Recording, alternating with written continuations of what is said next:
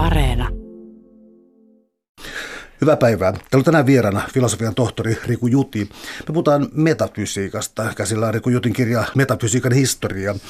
Eli tota, voisi aloittaa sellaisella pikkumäärittelyllä, vaikka määrittely on tässä äärimmäisen vaikeaa, mutta kun me eletään näitä synkkiä, hieman tieteen vastaisia aikoja, niin metafysiikka voi herättää jollakin ihmisellä assosiaatioita johonkin parapsykologiaan tai johonkin tällaiseen, mutta metafysiikka ei suinkaan ole tällainen, tällainen millä, millä tavalla niin kuin ikään kuin no ikään kuin fysiikan tuolla, tuolla puolella tai ulkopuolella. Siinä ei ole ollenkaan tällaista konnotaatiota, vaan lähes oikeastaan kirjastoluokkaa tietyllä tavalla.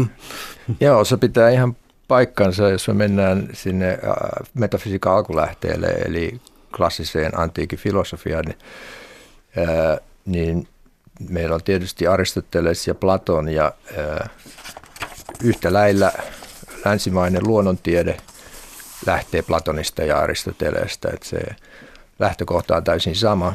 Ja sitten aikojen kuluessa tieteissä on tapahtunut yhdenlaista kehitystä ja metafysiikassa toisenlaista, mutta ne on edelleen kulkee yhdessä ja esittää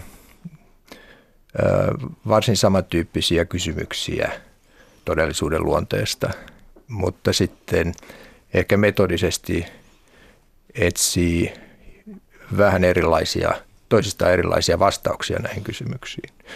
Mutta mm, näin yleisesti ottaen mä sanoisin nimenomaan, että tämä mun, mun käsitykseni metafysiikasta on niin kuin, ää, tieteiden, niin tieteiden suhteen ää, yhteneväinen tai niiden, niiden kanssa yhteen sopiva. Ää, mä olen niin kuin pro-tiede – omassa metafysiikkakäsityksessäni. E, mä, ainut rajaus, jonka mä teen, on, että mä en hyväksy skientismiä, jonka, joka on näkemys, jonka mukaan mm, kaikki tiedollisesti arvokas tai tiedollis, kaikki mahdollinen tieto palautuu luonnontieteelliseen tietoon tai tieteelliseen tietoon. Ja, ja tässä nyt, tämä ei ole mitenkään kovin harvinainen tai poikkeuksellinen näkemys tänä päivänä. Useimmat filosofit vastustaa skientismiä tässä merkityksessä, että kaikki tiedollisesti merkityksellinen palautuisi tieteisiin, vaan meillä on myös filosofinen ja metafyysinen kysymyksen asettelu tieteellisen kysymyksen asettelu ohella. Mä mainitsin tuossa tuon kirjastoluokituksen, niin siis se selvennykseksi vielä oli tota, Kysymys oli siis Aristoteleen teksteistä, jossa ensin oli fysiikka ja sitten ikään kuin kirjastoluokituksena jälkikäteen tuli sitten fysiikan jälkeen oli hyllyssä, kirjahyllyssä metafysiikka, joka vain siis tarkoitti, että se oli siinä todellakin kirjastoluokkana fysiikan jälkeen, että mitä muuta sen kummempaa metasysteemiä tässä ei ole. Mutta jos kuitenkin tarttuisi tähän metaan, tuota, jos me ajatellaan, että metafysiikka voisi olla yksi määritelmä, voisi olla, että se tutkii olemista, tai mitä sä sanoisit sen, olemista olemisessaan tai olemista tavallaan niin kuin ilman attribuutteja tai Joo, ehtoja. olemista sen kaikkein yleisimmässä mahdollisessa merkityksessä, kaikkein pelkistyneimmillään. E, erillään e, tai erotettuna esimerkiksi empiirisestä olemisesta, siis havaittavasta olemisesta. Tämä on niin kuin metafysiikan peruskysymys, että mitä oleminen on sen kaikkein yleisimmässä muodossa. Ja Aristoteleelta tulee tämä ilmaisu oleva olevana, joka viittaa just tähän samaan asiaan. Sitä usein käytetään kertomaan just tästä metafysiikan tutkimuskohteen yleisyydestä. Miten tätä käsiteltiin sitten antiikissa, koska siis Aristoteles on sellainen nimi, joka tavallaan jos miettii metafysiikan historiaa, niin se ei häivy sieltä koskaan. Mm. Äh, äh, jotakin, jotakin on aina Aristoteleelta jäljellä. Millä tavalla on, oliko antiikin Kreikassa useitakin eri koulukuntia, jotka lähtivät ikään kuin hakemaan omaa metafysiikkaansa? Uh, no niin kuin sä jo sanoit, niin tämä koko nimi metafysiikka tulee Aristoteleelta hänen teostensa toimitettujen teosten järjestyksestä, luetteloinnista. Ja Aristoteles ei siis itse käyttänyt tietenkään voinut käyttää tätä nimitystä metafysiikka, vaan hän käytti tällaista nimitystä kuin ensimmäinen filosofia esimerkiksi. Ja se viittasi siihen, että metafysiikka hänen katsannossaan oli jatkumossa fysiikan kanssa, siis luonnontieteiden kanssa, mutta oli ensimmäinen suhteessa niihin. Oli jollain tavalla perustava suhteessa niihin. Tän, tätä ennen tietysti jo Platon oli esittänyt oman, oman metafyysisen näkemyksensä tai oman näkemyksensä olevan ensimmäisyydestä – ja, ja, ja, ja to, oikeastaan sitten, niin kuin mä tuossa kirjassani alussa selostan, niin sekä Platon että Aristoteles näissä omissa olevan teorioissaan niin pyrkivät vastaamaan mm, heitä edeltäneisiin elealaisiin filosofi- tai heitä edeltäneiden elealaisten filosofien hyvin tällaiseen paradoksaaliseen ja skeptiseen näkemykseen siitä, mitä oleva on. Tämä on mun näkemyksen mukaan niin kuin metafysiikan synty historia siellä antiikissa. Siis meillä on nämä, tietysti voidaan aina spekuloida, että jonkinlainen metafyysinen olevaan liittyvä spekul- ö, kysymyksen asettelu on ollut vaikka kuinka, kuinka vanhaa.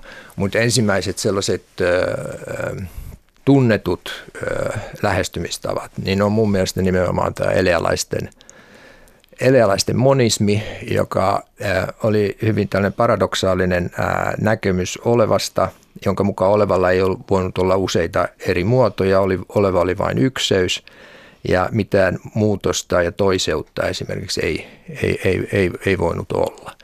Ja, ja nämä Aristote- Platonin ja Aristoteleen metafyysiset kategoriateoriat, olevan kategoriateoriat, siis olevan luokittelut, niin ne syntyy tästä reaktiosta tähän ää, tätä elealaisten monismia vastaan.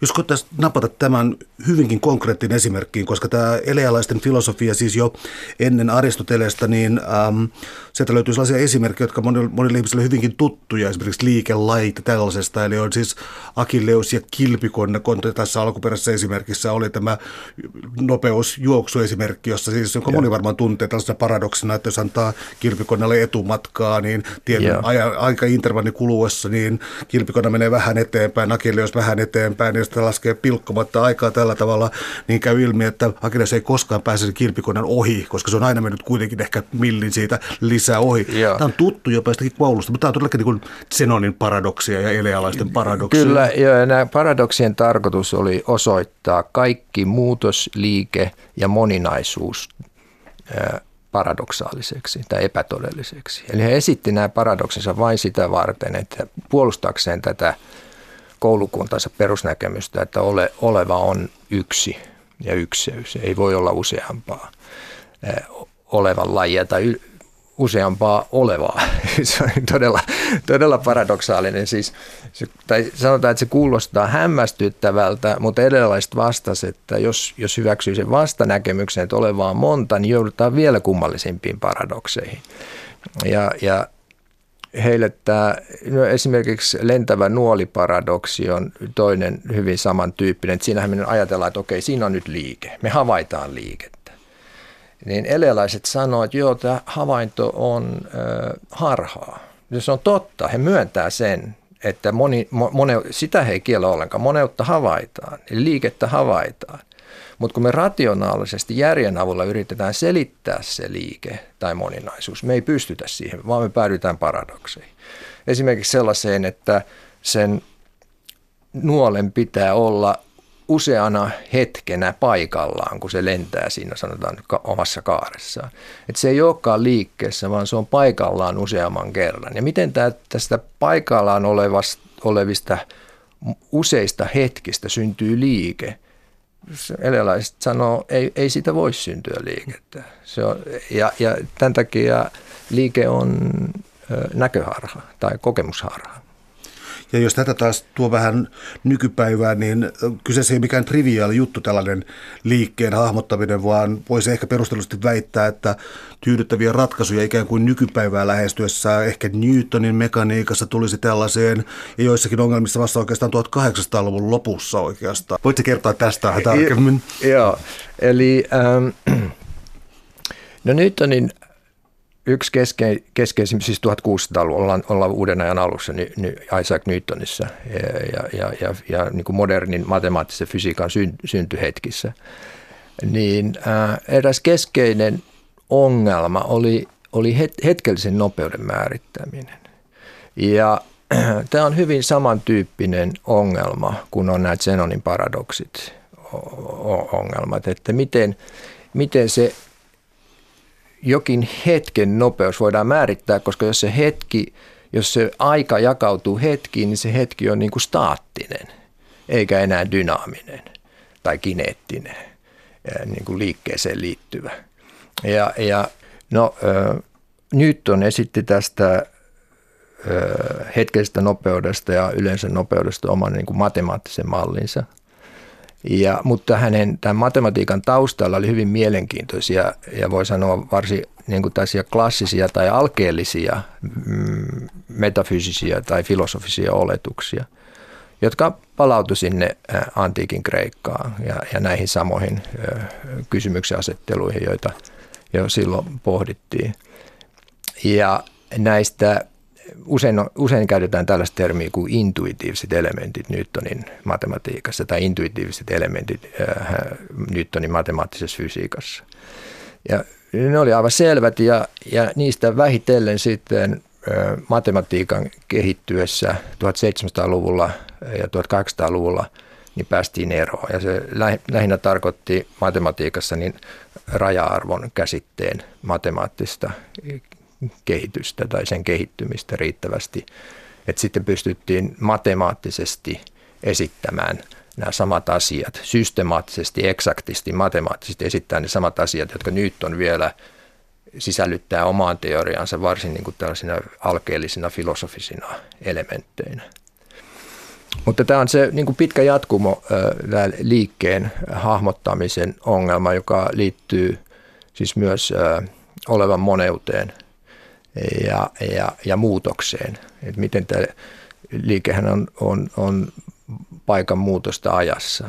Ja, ja, et sillä on pitkä perinne ja tämä on hyvä esimerkki siitä, miten hyvin voimakkaat metafyysiset näkemykset oli osa luonnontieteiden, kvantitatiivisten luonnontieteiden, empiiristen luonnontieteiden syntyhistoriaa uuden ajan alussa. Täällä on tänään siis vieraana filosofian tohtori Riku Juti. Me puhutaan metafysiikasta. Pyydän anteeksi, että mä revin täällä vääjäämättä niin kuin tällaisia niin kuin karkeita yleistyksiä tästä näin, koska äh, haluan ottaa täältä niin kuin no, tehdä sellaisia rinnastuksia tässä näin. Niin yksi esimerkki, yksi toinen esimerkki tai rinnakkainen ajattelutapa, jossa myös ikään kuin halveksutaan moninaisuutta tai jotain triviaalia ja kootaan kaikki yhden alle, on monoteistinen uskonto. Ja tämä esimerkiksi siis äh, esimerkiksi tota, uusaristoteelikot, Tuomas Akvinolainen varmaan kaikkein eniten, sitten tavallaan toi Aristoteleen logiikan mukaan teki tavallaan sitä kristinuskon virallisen filosofian, mutta ei voi sanoa, että teologia ja metafysiikka olisi sama asia. Miksi ei? No teologia, joka on niin kuin, äh, kristillinen teologia, joka on niin kuin oppi, rationaalinen oppi äh, jumaluudesta, niin se, se ei ole sama asia kuin metafysiikka, mutta sillä oli, se sai valtavasti vaikutteita metafysiikasta. Että kristinuskosta ei olisi koskaan tullut sellaista valta, eurooppalaista valtauskontoa kuin siitä tuli, ellei se olisi tällainen kokemusperäinen, primitiivinen uskonto, kultti, ellei, ellei, ellei se olisi yhdistynyt varhaiskeskiajalla tähän platon, platonistiseen ja aristoteelliseen metafysiikkaan että vasta tämän jälkeen kristin, kristinuskosta tuli niin kuin teologinen oppi, ja, ja, ja, jota sit, josta sitten tietysti kiisteltiin ja väiteltiin ja edelleen väitellään. Mutta tässä mielessä ne on hyvin, hyvin läheisessä, mutta ne on tietysti kuitenkin kaksi eri asiaa, koska metafysiikassa ei, ei rajoituta tähän, no miten nyt sanoisin, jumaluuden tutkimiseen tai – uskonnollisen kokemuksen tutkimiseen, vaan se on, liittyy tähän olevan rakenteisiin. Ja mm, mitä sä sanoit äsken tuosta, että just tästä mm, olevan niin kuin ykseydestä antiikissa, niin se metafysiikan kehitys oikeastaan alkaa siitä, kun Platon ja Aristoteles, niin kuin edellä mainittiin, reagoi näihin elealaisiin ykseysajattelijoihin ja osoittavat, että oleva kaikkein pelkistyneimmillään, niin sillä on useita kategorioita. Eli, eli se ei ole sellainen yhdenlainen monoliittinen oleva, mitä elealaiset väitti, vaan sillä on useita kategorioita ja tästä kategoriateoriasta sitten voi sanoa metafysiikka niin kuin filosofisen oppiaineena saa alkunsa. Otetaan tästä sitä niin konkreettisia esimerkkejä. Pysytään tässä siis, koko ajan liikutaan siis kuitenkin tieteellisessä maailmassa ja sen perustoissa, mutta se millä lähdetään sitä, niin kuin, jottei tämä oleva sinänsä jää niin kuin pelkästään mystiikaksi, niin ää, metafysiikassa on käsitteitä, huomattava määrä käsitteitä, jotka sitten pyrkii valottamaan tätä eroa. Esimerkiksi se, että voisi olla jonkinlainen substanssi tai sillä, sillä olla attribuutteja tai, tai näitä esimerkkejä on loputtomiin. Eli mä haluaisin väittää, että ei ole niin, että, että jollakin käsitteillä yritettäisiin tavoittaa jotain mystistä ykseyttä, vaan tutkitaan tätä mystistä ykseyttä sen, vaan jotenkin moduksissa tai tällaisissa jutuissa. Eli mitä tällaisia erotteluja löytyy klassisesta metafysiikasta? Uh, joo, siis uh, se keskeinen erottelu, jonka Aristoteles tekee, on substanssin ja aksidenssin välillä. Ja tämän erottelun taustalla on oikeastaan just se, että, että erot, tekemällä tämän erottelun Aristoteles voi osoittaa, että on mielekästä puhua moneudesta, olevan moneudesta ja, ja, ja muutoksesta – et substanssi on se olevan perusmuoto ja tällä substanssilla voi olla erilaisia ominaisuusaksidensseja, kvantitatiivisia, kvalitatiivisia suhteita ja niin edelleen. Ja tämän, tällä tavalla Aristoteles voi sanoa, että joku substanssi voi esimerkiksi menettää jonkun ominaisuutensa – niin ihmiselossa ihminen kasvaa aikuiseksi, menettää lapsen ominaispiirteitä. Ihminen muuttuu. E, eli meillä on jonkinlainen ihminen alussa, jonkin toisenlainen ihminen lopussa. Tämän kaiken elealaiset olisivat joutuneet kieltämään, koska se he, he eivät hyväksyneet mitään. He pitivät kaikkea muutosta näköharhana tai kokemusharhana. Ja, ja Platonin ja Aristoteleen pääargumentti elilaisia vastaan olikin juuri se, että heidän tämä ole, olevan, käsityksensä olevasta oli liian yksioikoinen. He näki vain yhden, yhdenlaisen olevan ja no, siihen liittyy tiettyjä paradokseja, mutta ei mennä niihin, koska ne on aika teknisiä. Mutta tota, Aristoteles ja, tai Platon ja Aristoteles osoitti, että me voidaan välttyä näitä paradokseilta, kun me erotetaan – tämän olevan perusrakenteessa nämä tietyt erilaiset muodot, kuten substanssi ja aksidenssi. Mä nappasin tuosta vielä sitä tuota, kiinni, koska mä kun haluan kuulla sun sanovan, että tässä ei ole mitään tekemistä tavallaan ää, mystiikan kanssa, koska siis jos me, ruvetaan, jos me erotellaan tällaiset niin aksidentaaliset piirteet, tai ikään kuin siis olevan muuttuvat ja, ja, ja mahdolliset piirteet, jotka ei ole niin välttämättä välttämättömiä siihen, niin voi tulla sellaisia asioita filosofian historiasta mieleen, kun joskus puhuttiin substanssikoukuista, johon ripustetaan attribuuttia, mikä tarkoitti sitä, että asioilla oli ominaisuuksia, oli jonkin värisiä, jonkin painoisia, jonkin määrä, ja, mutta tämä itse asia ikään kuin esiintyy vain näissä, mutta ähm, tämä ei ole mystiikkaa siis sillä tavalla, että tutkittaisiin siis substanssia ilman attribuutteja tai jotakin ähm, tosi olevaa ilman määreitä. Ja mä haluaisin saada vastaan, mutta kokeillaan. no, sitä voidaan tutkia niin käsitteellisenä pelkistyksenä. Silloin ei tehdä vielä mitään oletusta mistään äh, empiirisessä maailmassa esimerkiksi vaikuttavista mystisistä olioista. Tämä on niin kuin yksi asia huomata. mutta sä oot aivan oikeassa siinä mielessä, että sitten kun aristoteellinen metafysiikka tämä nimenomaan tämä substanssiaksidenssi metafysiikka kriisiytyy keskiajan lopulla ja uuden ajan alussa, niin ne kriitikot, kuten Francis Bacon ja Galileo Galilei ja René Descartes, niin he kyllä käytti nimenomaan usein tämän tyyppisiä argumentteja, että substanssi, aristoteellinen substanssi on, on mystinen. Ja se mystisyys nyt heidän tapauksessaan se lähinnä tarkoitti sitä, että Aristoteleen mukaan substanssi on, ja erityisesti substanssin olemus on kaiken toiminnan ja tapahtumisen selittävä periaate todellisuudessa. Eli mä, no mä voisin yrittää valasta tätä sillä tavalla, että jos me nykyaikana selitetään, miten jokin, jotkut, jotkut asiat toimii todellisuudessa, niin me asetetaan ne asiat johonkin ulkoisen lainalaisuuden alaisuuteen. Ja, ja tämä, tämä laki, joka, on, joka kuvaa jonkun säännönmukaisuuden, niin se selittää sen tapahtumisen, sen tapahtumakulun ja antaa sille selityksen. Aristoteles asiat ei toiminut tällä tavalla. Aristoteles ei nähnyt tällaista ää, säännönmukaisuussuhteutusta niin kuin keskeisenä asiana todellisuuden selittämisessä, vaan hänen mukaansa kaikki tapahtumat, jos ne halut, mikä tahansa tapahtuma, jonka haluttiin selittää, piti voida asettaa jonkun substanssin olemuksen alaisuuteen. Ja tämä substanssin olemus antoi ikään kuin kaikille, tai tämä substanssin olemus antoi todellisuudelle ja sen tapahtumille selityksen. Ja se teki sen lähinnä sillä tavalla, että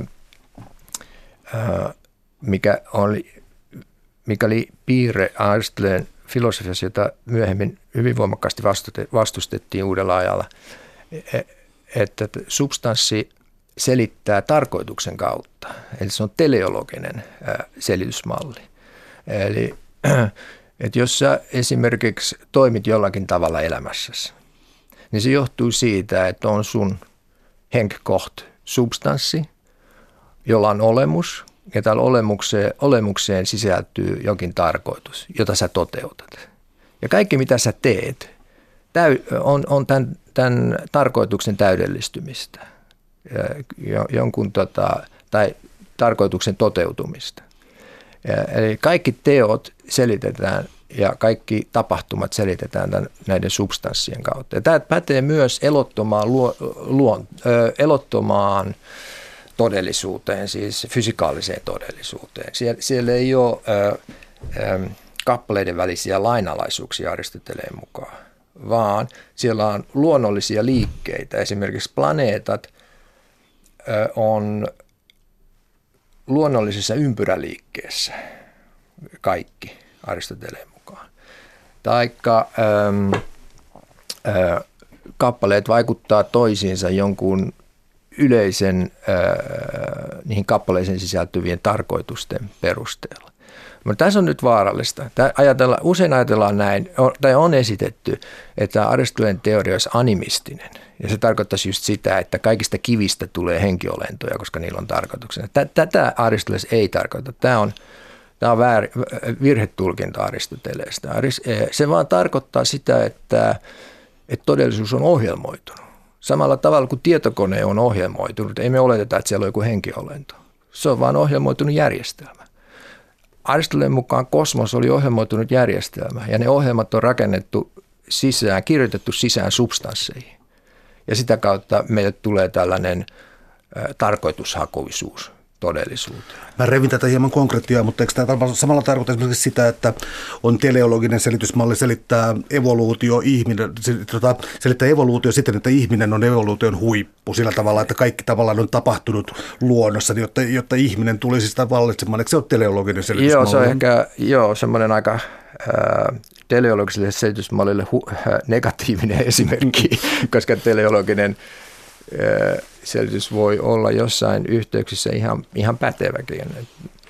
Varsinkin jos ajatellaan ihmisyhteisöä, ja sen toimintaa, niin, tai kaikkia intent, intent, niin sanottuja, mitä filosofit kutsuu intentionaalisiksi elementeiksi todellisuudessa, niin niihin aikomukselliset elementit ihmiselämässä esimerkiksi, niin teleologinen selitysmalli sopii niihin – kun teleologisesta selitysmallista luovuttiin renesanssissa ja uuden ajan alussa, kun siirryttiin tällaiseen kausaaliseen selitysmalliin, niin, tai just tähän ää, ää, lakien, laki, lake, luonnon lakeihin tai ulkoisiin lakeihin perustavan selitysmalliin, niin kuin mä äsken mainitsin, niin ää, viimeinen tieteen haara – jossa teleologia näytteli suurta osaa, oli biologia luonnollisesti, koska se on, se on aika ymmärrettävää, koska se oli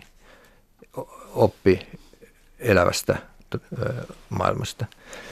Ja, mutta siinäkin darwinismia usein tulkitaan niin, että darwinismi oli se teoria, joka syrjäytti teleologian myös, myös biologiassa. Että se antoi, antaa kausaalisen selityksen sille – sille, mikä näyttäytyy meille teleologisena lajien, lajien synty ja, ja, ja, ja miten, miten lajit kehittyy, niin se Darwinin evoluutioteoria on kausaalinen selitysmalli näistä, näistä asioista.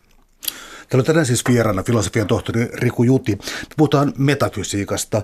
Äh, on tärkeää pitää kiinni tässä metafysiikan jonkinlaisessa määrittelyssä sitä, että, että ollaan todellakin koko ajan kiinni tieteessä, eikä niin kuin, vaikka kysymys on hyvin abstrakteista asioista, niin kyse on kuitenkin tieteestä.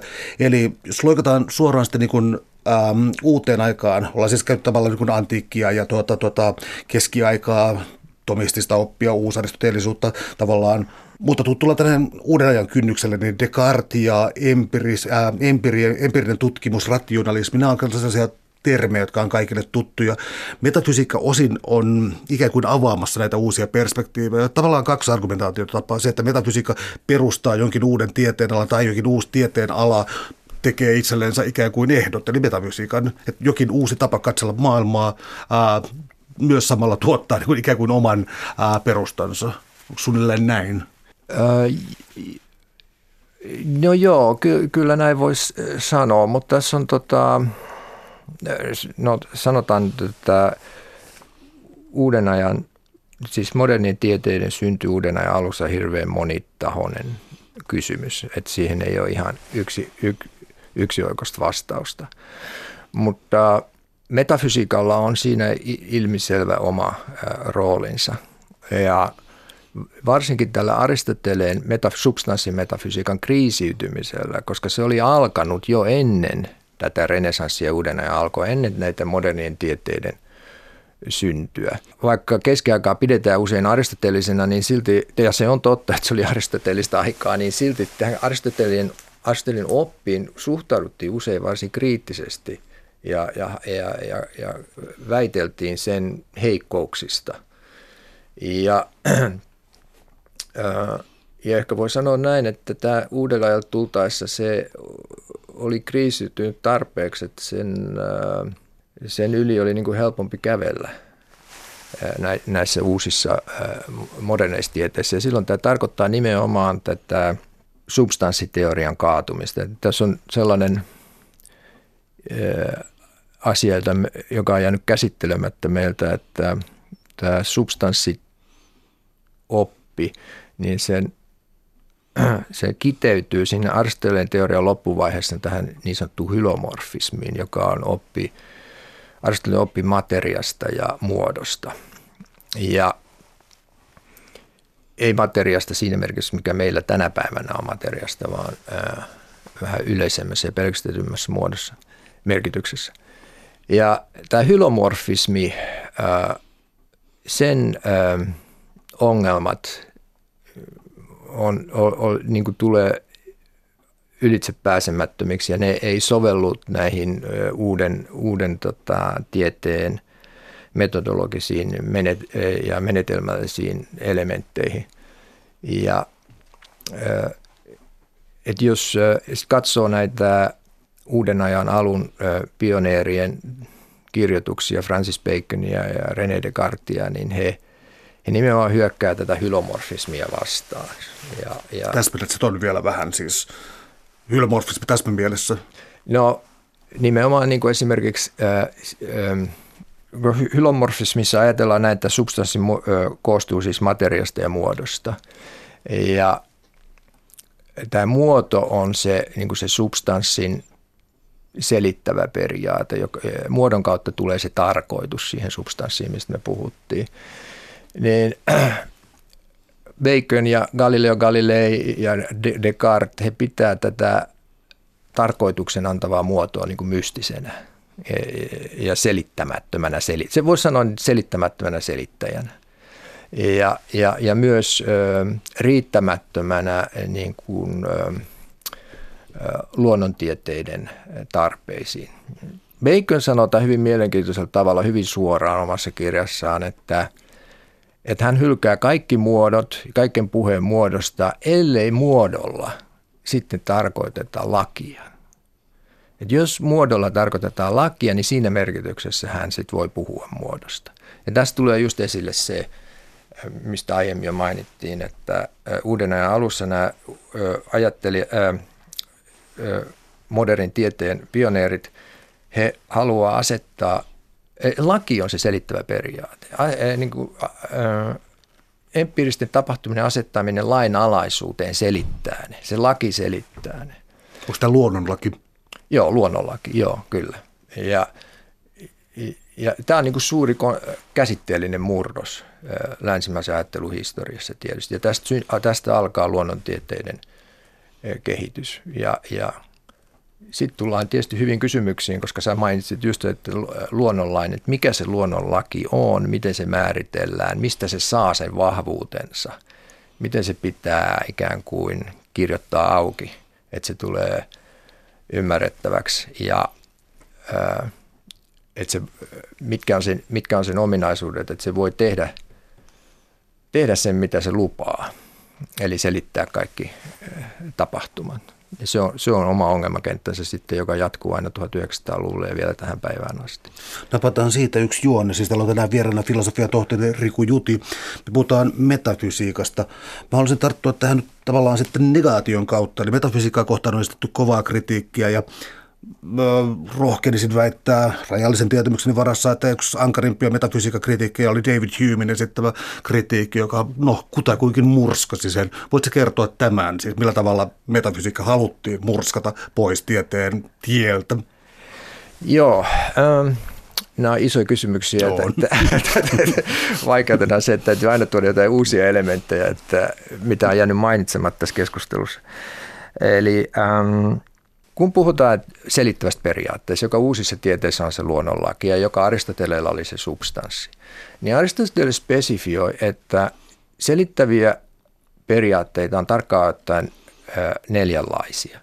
On muoto, materia, vaikuttava syy ja sitten tämä tarkoitus, eli mistä tulee se teleologisuus. Ja nämä, nämä neljä syytä operoi koko ajan Aristoteles maailmankuvassa. Et jos me halutaan selittää jokin asia, tuo patsas tuossa tai tämä ihminen tässä tai antaa selitys tai jollekin luonnonilmiölle antaa sille selitys, niin meidän pitää kattaa nämä kaikki neljä syytä, Aristoteles sanoo. Meidän pitää selittää se materia, mikä, mikä on tämän ilmiön materia, mikä tarkoittaa, että mikä on se se alkulähde, sellainen, no, ja sitten meidän pitää selittää sen muoto, joka tekee siitä, antaa sen olemuksen sille, sen olion olemuksen sille materi, siinä materiassa. Tämä on se hylomorfismi osa, muoto ja materia. Mutta sitten meidän täytyy myös tehdä, selittää vaikuttava syy. Ja se on se, että no kuka sen patsaan on tehnyt, kuka on sen saanut aikaiseksi. Ja, tai mistä se tulee, mikä on sen kausaalinen niin kuin, alkuperä. Ja sitten tämä, mikä on sen tarkoitus? Mitä, mitä toi patsastus tekee? No se muistuttaa kansakuntaa suurista teoista menneisyydessä. Kaikki nämä täytyy käydä läpi, jotta jokin asia tulee selostetuksi. Kun me tullaan David Humein aikaan 1700-luvulla, niin näistä neljästä selittävästä periaatteesta tai syystä oli jäljellä enää yksi. Kaikki muut oli jo kriisiytynyt. Eli se teleologinen tarkoitus oli kriisiytynyt, sitä pidettiin mystisenä, ja hylomorfismi oli kriisiytynyt, eli muoto ja materiaali kriisiytynyt. Ja Hume hyvin selvästi sanoo omissa teksteissään, että meillä on enää jäljellä tämä kausaalinen selittävä syy. Kaikki muut on jo osoitettu, että, että, että miten me selitetään asioita on, että me selitetään miten, tai miten me selitetään tapahtumia luonnossa, me selitetään, että mitkä vaikutukset saa ne aikaan ja, ja mitä, mitä, mitä on joidenkin tekojen vaikutukset esimerkiksi. Tai mitkä vaikuttavat tahot saavat ne aikaan ja sitten mitä on ne vaikutukset. Se on, se on niin se selittämisen periaate. Ja, ja, ja sitten Hume omassa filosofisessa analyysissaan osoittaa, että itse asiassa mitään tällaista vaikuttavaa syytäkään ei voi olla todellisuudessa. Ja että kun me havaitaan ilmiöiden tai kappaleiden tai olioiden välistä säännönmukaisuutta niiden käyttäytymisessä, niin me ei, me ei siinä käyttäytymisessä tai siinä sen havainnon yhteydessä koeta mitään kausaalisuutta. Meillä ei ole minkäänlaista kausaalista, minkäänlaista kokemusta mistään kausaalisuudesta tai tietysti perustuu Humein empiristiselle tietoteorialle, jonka mukaan jo, jos me tiedetään jotain, me tiedetään se vaan havainnon kautta. Ja jos ei me voida havaita mitään kausaalisuutta, niin, niin silloin mitään kausaalisuuttakaan ei voi olla. Tästä, tähän, tähän on tämä, ehkä tätä kuvaa parhaiten tämä kuuluisa biljardipallo esimerkki Humella. Meillä on ensimmäisen biljardipallon liike, sen törmäys toiseen biljardipalloon ja sitten sen toisen biljardipallon liike. Ja me sanotaan, että ensimmäisen biljardipallon liike aiheuttaa tämän toisen biljardipallon liikkeen, siis aiheuttaa kausaalinen syy, vaikuttava syy. Mutta kun Hume sanoo, että no me voidaan toistaa tämä vaikka kuinka monta kertaa, niin me, me, me nähdään vain ilmiöiden välistä säännönmukaisuutta, vain ilmi, tällaista constant conjunction, niin kuin hän sanoo englanniksi, niin kuin jatkuvaa yhteise, pysyvää yhteisesiintymistä näiden kahden liikkeen välillä tai pal- kahden pallon välillä, mutta ei mitään muuta. Ei me, ei me, ei me havaita mitään kausaalisuutta. Se on, se on niin kuin ihmisen mielikuvituksen – tuotos. Itse asiassa hän sanoo, että me koetaan tiettyä pakonomaisuuden tunnetta, kun me nähdään tämä liike useaan kertaan. Eli meillä tulee pakonomainen tunne ajatella, että jos me nähdään, että se ensimmäinen pallo lähestyy sitä toista, niin se toinenkin pallo lähtee kohta liikkeelle. Ja tämä on vaan tällaisen öö, niin kuin emotionaalinen, öö, psykologinen ilmiö ihmisessä, mutta sillä ei ole mitään rationaalista perustetta. Mulle tämä opetettiin paljon helpommin, että, että David Hume olisi heittänyt niin puuta nuotioon tai takkaan ja, ja, ja, ja ikään kuin, että syttyykö se siellä palamaan ja tota, ää, syttyi aina, mutta tästä ei voida johtaa minkäänlaista kausaatioperiaatetta, vaan ne esiintyvät aina yhtä aikaa. Tämä rikkoo täysin arkiajattelua. Tota, mitä jos joku olisi tullut heilomaan siitä, että kysymys on ää, jonkinlaisesta lämmön siirrosta, nyt varmaan tiedetty siis sellaista energian ja massan välistä suhdetta, mutta jotenkin kuitenkin tiedettiin, mitä siinä tapahtuu vai tiedettiinkö hapen osuus siinä, jotakin tällaisia asioita. Jos tulisi tällaista sanomaan David Humelle, että hei, tämä on nyt jonkinlaista äh, hapettumista tämä palaaminen mm. tässä näin, niin mitä Hume olisi vastannut? Oh. No kaikki käsitteet, on se sitten hapettumisen käsite mikä tahansa, Humin mukaan aina tulee viime kädessä havainnosta, kun hän oli empiristi ja fenomenalisti. Eli ei hän mitenkään muuttaisi tätä, tätä näkemystään kausaalisuudesta sen perusteella, koska yksinkertaisesti sitä kausaalisuuden ideaa ei voida havaita, niin silloin sitä ei voi olla. Tämä Humin argumentaatio tässä suhteessa ei itse asiassa, niin kuin sä sanoit, se kuulostaa arkielämän vastaiselta, mutta se on ollut hyvin äh, suosittu tieteissä, luonnontieteissä. Äh, eli jos me katsotaan 1900-luvun äh, tieteenfilosofiaa, niin tämä humilainen näkemys on ollut hyvin suosittu. Ja se on vaan se, että ei me voida luonnontieteissä esittää mitään muuta kuin vakioisuuksia. invariansseja, ilmiöiden välisiä invariansseja, invariansseja eli säännönmukaisuuksia. Luonnontieteellinen selitys perustuu sille invarianssin tai vakioisuuden ajatukselle.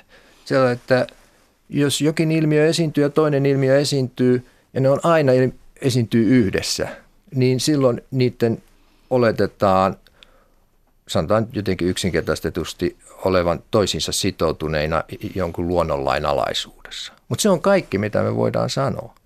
Ei voida lu- ö, ö, kirjoittaa siihen sisään, sisään mitään kausaalisuuden ajatusta, joka olisi se selittävä periaate, että, ö, että toinen, toinen niistä ilmiöistä aiheuttaa toisen. Tämä oli hyvin suosittu ajattelutapa varsinkin loogisten empiristien keskuudessa 1900-luvulla, koska he ajatteli näin, että kaikki tieteellinen selittäminen voidaan kenties palauttaa loogisiin järjestelmiin, puhtaasti loogisiin järjestelmiin. Ja kausaalisuus ei ole looginen idea. Se, se ei, kausaalisuus ei kuulu logiikkaan. Se on, se on niin kuin logiikan ulkopuolinen asia. Sitä ei voida palauttaa logiikan lainalaisuuksiin. Sen sijaan universaalit yleistykset voidaan. Me voidaan antaa looginen muoto universaalille yleistykselle ja, ja, ja sitten ikään kuin rakentaa näistä universaaleista yleis, yleistyksistä tieteinen perusta. Just näistä vakioisuuksista tai invariansseista. Tämä, on ollut itse asiassa hyvin suosittu tämä humilainen, humilainen malli, vaikka se tuntuukin ää, ää, luonnottomalta, koska me ollaan, me ollaan arkikielessä totuttu käyttämään syyn ja vaikutuksen käsitteitä niin, ja käytetään niitä jatkuvasti. Me, me, me yksinkertaisesta asioita, syy ja vaikutus toimii erittäin hyvin arkielämässä. Mutta kun me tutkitaan asioita tarkemmin, niin se, sen, sen perusteet ontuu. Tosin mä haluan tähän lisätä, että tämä looginen empirismi, joka vältti kausaalisuutta ja halusi ää, ää, palauttaa kaiken näihin logiikassa ilmaistuihin universaaleihin yleistyksiin, niin se epäonnistui. Ja kausaalisuus on tullut takaisin. Meillä on eri, eri, erittäin merkittäviä itse asiassa tieteilijöitä, jotka – puolustaa kausaalisuuden, näke, kausaalisuuden käsitettä, ö, syyvaikutus, käs, kä, käsiteparia luonnontieteissä. Ja, että on, mutta nyt me ollaan tämän hetken metafysiikassa. Tämä on sellainen asia, tai tieteen filosofiassa, josta filosofit edelleen hyvin voimakkaasti väittelee. Täällä on tänään vieraana filosofian tohtori Riku Juti. Me puhutaan metafysiikasta. Um, mä haluaisin tehdä tällaisen, mä en ihan varmaksi tämä kysymys, mutta tota, jonkinlainen ajatusleikki siis siitä, että joskus joku zeitgeist-tutkija, puhun vähän irvaille, on sanonut sulle, että maailma on romahtanut ähm, immanenssin, eli mitään tällaista transcendenssia ei olekaan. Se ihan alussa mainitsi skientismin, tavallaan siis tiede, ehkä vähän sellainen sivumerkitys, että siinä on tiedeuskoisuuttakin. Äh, ja tämä oli sellainen, äh, mihin sä et halunnut millään mennä mukaan. Eli jos mä ajatellaan, että meillä olisi tiede, joka on kokonaan vaikkapa tiedon intressinä hyöty tai jokin tällainen, sitä miten luontoa käytetään meidän hyväksi. Ja tässä ei ole minkäänlaista transcendenttista elementtiä vastassa. Ja siinä ei ole siis tietyllä tavalla tässä metafysiikkaa. Mihin metafysiikkaa tarvitaan? Ja se on hyvä, kun sä mainitsit tuon hyödyn, koska se on tämän tyyppisissä, sen kuulee aika usein, kun metafysiikasta tai yleensä filosofiasta keskustellaan, että mitä hyötyä siinä on. Mutta siihen voi kyllä no mä myönnän, että hyöty on varsin oma hankala käsitteensä ja silloin erilaisia, siitä voidaan tehdä omaa käsiteanalyysiä, mutta mä sanoisin näin, että hyöty palautuu tarpeiden tyydyttämiseen viime kädessä. Ja on aivan luonnollista, että ihmisillä on sellaisia intellektuaalisia tarpeita, joita me kutsutaan metafyysisiksi. Ja silloin me voidaan yksilöisesti sanoa, että metafysiikasta on hyötyä ei se ole hyödytöntä. Jos se vastaa tiettyisiin tarpeisiin, okei se voi olla vähemmistön etuoikeus. Voi olla, että hyvin pieni vähemmistö ihmisistä on kiinnostuneita metafysiikasta. Mutta on paljon asioita, joista on hyötyä vain hyvin vähälle osalle ihmisistä. Ja silti ne on tärkeitä. Eli mä, mä, mä koen, että metafysiikka on hyödyllistä. Se on mun niin kuin, ää, perusvastaukseni aina tähän kysymykseen. Humanistisena traditiona tai tieteen traditiona tai jotain, vai Ää, vaatiiko se täsmennystä? Ää, inhimillisen tarpeen tyydyttäjän, yksinkertaisesti. Okei, metafysiikasta ei ole hyötyä. Tästäkään mä en ole ihan varma, mutta mä nyt sanoisin näin, että siitä ei ole kovin paljon hyötyä luonnon hallitsemisessa. Siinä merkityksessä, missä modernit tieteet, luonnontieteet tänä päivänä sitä tekee. Että luonnontieteen tarkoituksena on ää, ennustaa ilmiöitä ja sitä kautta hallita luontoa, ottaa luonto enemmän ja enemmän haltuun. Tähän tulee muuten erittäin hyvin esille kaikissa näissä aikaisemmin mainituissa modernien luonnontieteiden pioneerien töissä, niin kuin erityisesti Francis Baconilla, joka oli sitä mieltä, että luonto pitää kurittaa. Ja tällaista kontrollin, kontrollin käsitettä, mitä luonnontieteessä käytetään, tai luonnontieteeseen liittyvä kontrollin käsitettä, niin se, sitä, sitä näkee niin kuin tänä päivänäkin. Se on hyvin yleinen käsite. Kontrolloidaan asioita, kontrolloidaan ilmiöitä, otetaan haltuun ja hallitaan. Niin tässä luonnon hallitsemisen merkityksessä metafysiikasta ei ole, ei ole välttämättä hyötyä. Sen enempää kuin sanotaan runoudesta tai taiteesta.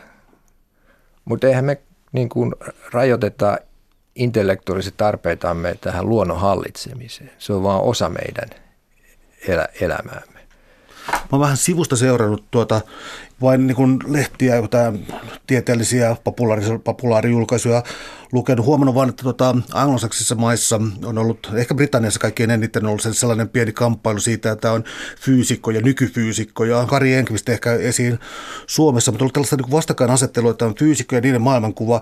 Ja sitten on olemassa tiettyjä filosofeja, joskus tieteen filosofeja tai muita, jotka katsoo, että niiden, eli niin kuin jonkinlainen metafysiikan tai tieteen filosofian maailma on laajempi kuin Joo. vain tämä nykyfyysikoiden esittämä maailma. Miten sä tähän suhtaudut, tähän riitaan?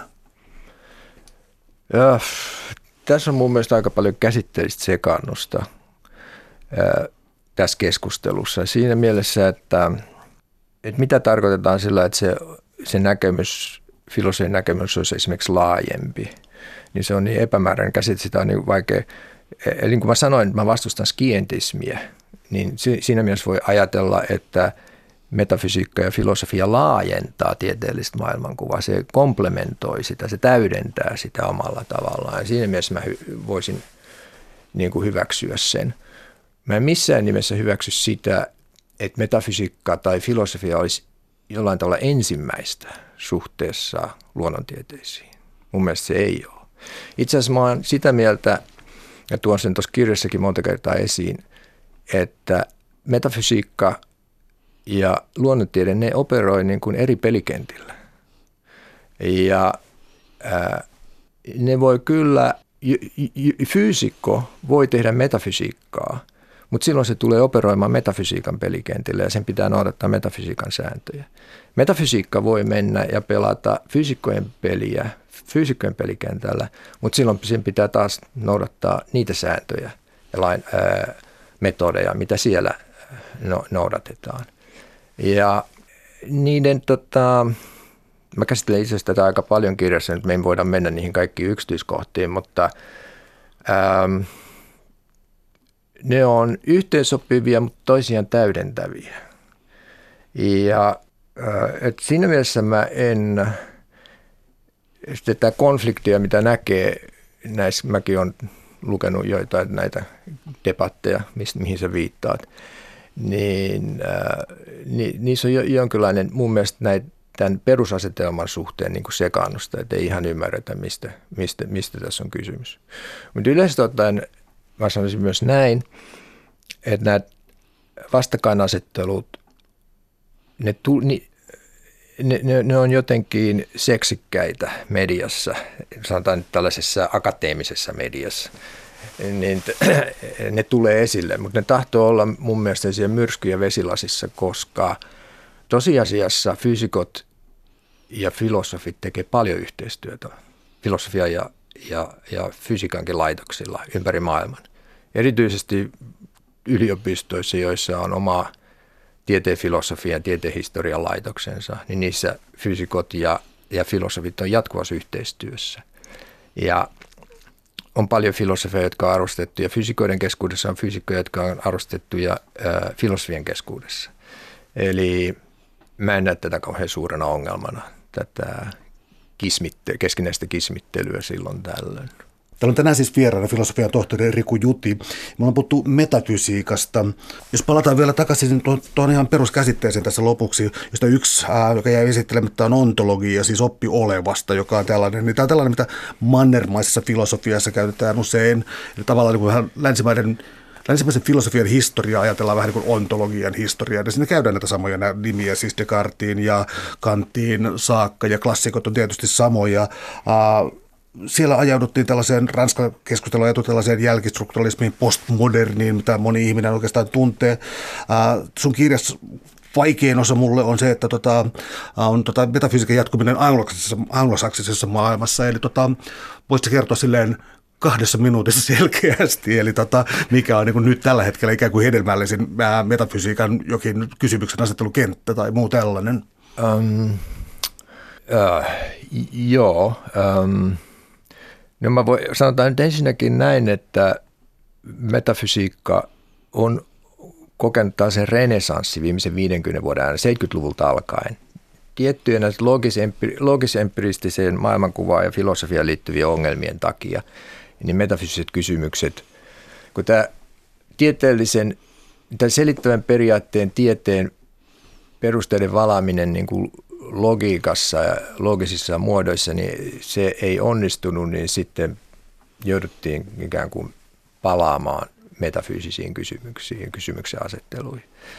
Ja tämä on ollut hyvin aktiivista tämä tutkimus angloamerikkalaisissa yliopistoissa, mutta myös Euroopassa ja, ja Skandinaviassa – ja äh, olisi itse asiassa esimerkiksi Helsingin yliopiston filosofian laitoksella on niin paljon tämän alan tutkijoita, että se olisi paljon parempia kertomaan siitä kuin minä tästä systemaattisesta tutkimuksesta tällä hetkellä. Että sitä tehdään todella paljon. On, voi puhua jonkinlaista metafysiikka-buumista. Se ei näy iltapäivälehtien otsikoissa, mutta siis akateemisen filosofian sisällä se on hyvin tunnettu asia. Ja, ja tota, ehkä semmoinen, sanotaan nyt kuinka pitkälle tässä on menty, että tällainen viimeinen uusi käsite, joka on syntynyt, joka on hyvin tunnettu, puhutaan metametafysiikasta. Ja oikeastaan me ollaan nyt tässä tämän keskustelun aikana, me ollaan metametafysioitu, koska metametafysiikka keskustelee juuri siitä, että mikä on metafysiikan tarkoitus ja onko sillä tarkoitusta ja mitä se on ja miten se suhteutuu ää, tieteisiin. Eli, eli se, se on niin metafysiikan jälkeen tulevaa tutkimusta metafysiikasta.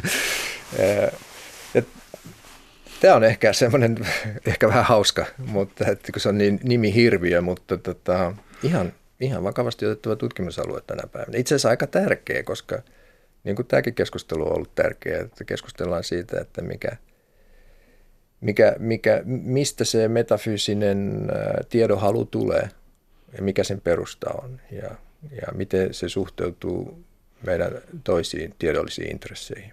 Suuret kiitos keskustelusta Riku Juti. Kiitos.